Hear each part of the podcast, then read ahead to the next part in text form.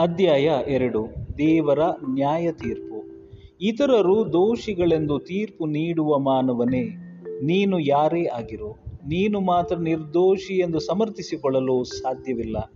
ಇತರರಿಗೆ ತೀರ್ಪು ನೀಡುವ ನೀನು, ಅವರು ಮಾಡುವ ತಪ್ಪುಗಳನ್ನು ನೀನು ಮಾಡಿದೆಯಾದರೆ, ನಿನ್ನನ್ನು ನೀನೇ ದೋಷಿ ಎಂದು ತೀರ್ಪು ಮಾಡಿಕೊಂಡ ಹಾಗಾಯಿತು. ಇಂಥ ಅಪರಾಧಗಳನ್ನು ಮಾಡುವವರ ಬಗ್ಗೆ ದೇವರು ನೀಡುವ ತೀರ್ಪು ನ್ಯಾಯಬದ್ಧವಾದದ್ದು ಎಂಬುದನ್ನು ನಾವು ಬಲ್ಲೆವು. ಹೀಗಿರುವಾಗ ಇತರರಿಗೆ ಯಾವ ಅಪರಾಧಕ್ಕಾಗಿ ತೀರ್ಪು ನೀಡಿದೆಯೋ ಅಂಥ ಅಪರಾಧವನ್ನೇ ನೀನೂ ಮಾಡುತ್ತಿರುವೆಯಲ್ಲ. ದೇವರು ಕೊಡುವ ನ್ಯಾಯ ತೀರ್ಪಿನಿಂದ ನೀನು ಮಾತ್ರ ತಪ್ಪಿಸಿಕೊಳ್ಳುವಿ ಎಂದು ನೆನೆಸುತ್ತೀಯೋ?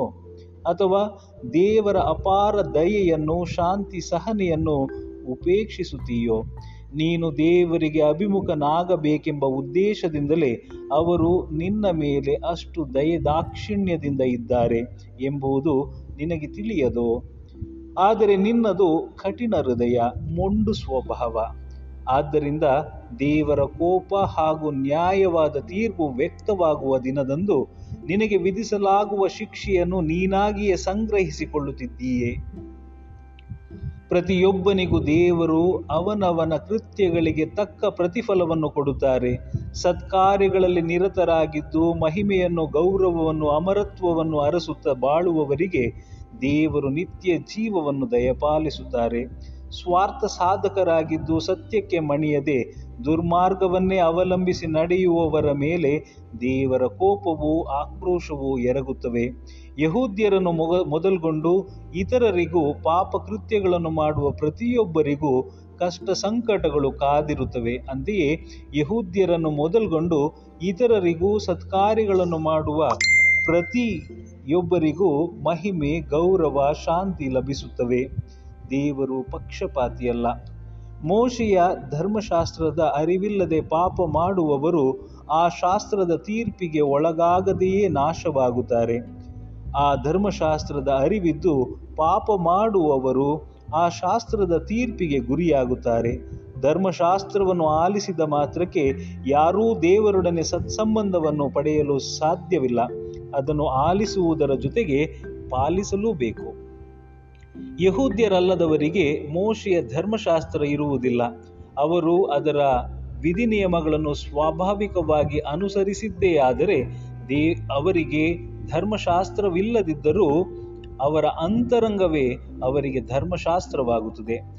ಧರ್ಮಶಾಸ್ತ್ರದ ವಿಧಿ ನಿಯಮಗಳು ಅವರ ಹೃದಯಗಳಲ್ಲಿ ಲಿಖಿತವಾಗಿದೆ ಎಂದು ಅವರ ನಡತೆಯಿಂದಲೇ ವೇದ್ಯವಾಗುತ್ತದೆ. ಇದು ಸತ್ಯವೆಂಬುದನ್ನು ಅವರ ಮನಸಾಕ್ಷಿಯು ಖಚಿತಪಡಿಸುತ್ತದೆ. ಅವರ ಅಂತಃಪ್ರಜ್ಞೆಯೇ ಅವರನ್ನು ದೋಷಿಗಳೆಂದೋ ಇಲ್ಲವೇ ನಿರ್ದೋಷಿಗಳೆಂದೋ ತೀರ್ಮಾನಿಸುತ್ತದೆ. ನಾನು ಬೋಧಿಸುವ ಶುಭ ಸಂದೇಶದ ಪ್ರಕಾರ ದೇವರು ಏಸುಕ್ರಿಸ್ತರ ಮುಖಾಂತರ ಮಾನವನ ಗುಟ್ಟುಗಳನ್ನು ರಟ್ಟು ಮಾಡಿ ತೀರ್ಪು ಕೊಡುವ ದಿನ ಬಂದೇ ಬರುತ್ತದೆ. ಆ ದಿನ ಇದೆಲ್ಲ ಸಂಭವಿಸುತ್ತದೆ. ಧರ್ಮಶಾಸ್ತ್ರಜ್ಞರು ದೋಷರಹಿತರೇ. ನಾನು ಯಹೂದ್ಯನು ಎಂದು ಹೇಳಿಕೊಳ್ಳುತ್ತಿರುವ ನಿನ್ನ ವಿಷಯವಾದರೂ ಏನು? ಧರ್ಮಶಾಸ್ತ್ರವನ್ನು ಆಧಾರವಾಗಿಟ್ಟುಕೊಂಡು ದೇವರಿಗೆ ಸೇರಿದವನೆಂದು ಕೊಚ್ಚಿಕೊಳ್ಳುತ್ತೀಯೇ? ದೇವರ ಚಿತ್ತವನ್ನು ಅರಿತಿರುವುದಾಗಿ ನೆನೆಸುತ್ತೀಯೇ? ಉತ್ತಮವಾದುದನ್ನು ಆರಿಸಿಕೊಳ್ಳಲು ಧರ್ಮಶಾಸ್ತ್ರದಿಂದ ಕಲಿತುಕೊಂಡಿರುವುದಾಗಿ ಹೇಳಿಕೊಳ್ಳುತ್ತೀಯೇ? ನೀನು ಕುರುಡರಿಗೆ ದಾರಿ ತೋರಿಸುವವನು ಕತ್ತೆಯ ಕತ್ತಲೆಯಲ್ಲಿರುವವರಿಗೆ ಬೆಳು, ಬೆಳಕು ಬುದ್ಧಿಹೀನರಿಗೆ ಬೋಧ, ಬೋಧಕನು, ಮಕ್ಕಳಿಗೆ ಶಿಕ್ಷಕನು ಆಗಿರುವುದಾಗಿ ದೃಢವಾಗಿ ನಂಬಿಕೊಂಡಿದ್ದೀಯೆ. ಧರ್ಮಶಾಸ್ತ್ರದಲ್ಲಿ ಜ್ಞಾನ ಮತ್ತು ಸತ್ಯ ಮೇಳೈಸಿರುವುದಾಗಿ ಭಾವಿಸುತ್ತೀಯೇ. ಹೀಗೆ ಇತರರಿಗೆ ಉಪದೇಶಿಸುವ ನೀನು, ನಿನಗೆ ನೀನೇ ಉಪದೇಶ ಮಾಡಿಕೊಳ್ಳಬಾರದೇನು? ಕದಿಯಬಾರದು ಎಂದು ಬೋಧಿಸುವ ನೀನೇ ಕಳ್ಳತನ ಮಾಡುತ್ತೀಯೇನು? ವ್ಯಭಿಚಾರ ಮಾಡಬಾರದು ಎಂದು ಹೇಳುವ ನೀನೇ ವ್ಯಭಿಚಾರ ಮಾಡುತ್ತೀಯೇನು? ವಿಗ್ರಹಗಳನ್ನು ವಿರೋಧಿಸುವ ನೀನು ದೇವಾಲಯವನ್ನೇ ದೋಚುತ್ತೀಯೇನು? ದೇವರಿಂದಲೇ ನಿಯಮಗಳನ್ನು ಪಡೆದಿರುವುದಾಗಿ ಕೊಚ್ಚಿಕೊಳ್ಳುವ ನೀನು, ಆ ನಿಯಮಗಳನ್ನೇ ಉಲ್ಲಂಘಿಸಿ ದೇವರಿಗೆ ದ್ರೋಹ ಬಗೆಯುತ್ತೀಯೇನು? ಈ ಕಾರಣದಿಂದ ನಿಮ್ಮ ದಿಸೆಯಿಂದಲೇ ಯಹೂದ್ಯರಲ್ಲದವರು ದೇವರ ಹೆಸರನ್ನು ದೂಷಿಸುತ್ತಾರೆ ಎಂದು ಪವಿತ್ರ ಗ್ರಂಥದಲ್ಲಿ ಬರೆದಿದೆ. ನೀನು ಧರ್ಮಶಾಸ್ತ್ರಕ್ಕೆ ವಿಧೇಯನಾಗಿ ನಡೆದರೆ ನೀನು ಮಾಡಿಸಿಕೊಂಡಿರುವ ಸುನ್ನತಿಗೆ ಅರ್ಥವಿದೆ. ಆದರೆ ನಿನ್ನ ನಡತೆ ಧರ್ಮಶಾಸ್ತ್ರಕ್ಕೆ ವ್ಯತಿರಿಕ್ತವಾಗಿದ್ದರೆ ನೀನು ಸುನ್ನತಿ ಮಾಡಿಸಿಕೊಂಡಿದ್ದರೂ ಮಾಡಿಸಿಕೊಳ್ಳದಂತೆಯೇ ಸರಿ. ಸುನ್ನತಿ ಮಾಡಿಸಿಕೊಳ್ಳದ ಮತ್ತೊಬ್ಬನು ಧರ್ಮಶಾಸ್ತ್ರದ ವಿಧಿ, ವಿಧಿಗಳನ್ನು ಪಾಲಿಸಿಕೊಂಡು ಬಂದವನಾಗಿದ್ದರೆ ದೇವರು ಅವನನ್ನು ಸುನ್ನತಿ ಮಾಡಿಸಿಕೊಂಡವನಂತೆ ಪರಿಗಣಿಸುವುದಿಲ್ಲವೇ? ನೀವು ಸುನ್ನತಿ ಮಾಡಿಸಿಕೊಂಡಿದ್ದೀರಿ, ಲಿಖಿತ ಧರ್ಮಶಾಸ್ತ್ರವನ್ನು ಇಟ್ಟುಕೊಂಡಿದ್ದೀರಿ, ಆದರೂ ಅದನ್ನು ಮೀರಿ ನಡೆಯುತ್ತೀರಿ. ಹೀಗಿರಲಾಗಿ ಶಾರೀರಿಕವಾಗಿ ಸುನ್ನತಿಯನ್ನು ಮಾಡಿಸಿಕೊಳ್ಳದಿದ್ದರೂ ಸ್ವಾಭಾವಿಕವಾಗಿ ಧರ್ಮಶಾಸ್ತ್ರವನ್ನು ಅನುಸರಿಸಿ ನಡೆಯುವವರು ಸುನ್ನತಿ ಮಾಡಿಸಿಕೊಂಡಿರುವ ನಿಮಗೆ ತೀರ್ಪು ಕೊಡುತ್ತಾರೆ.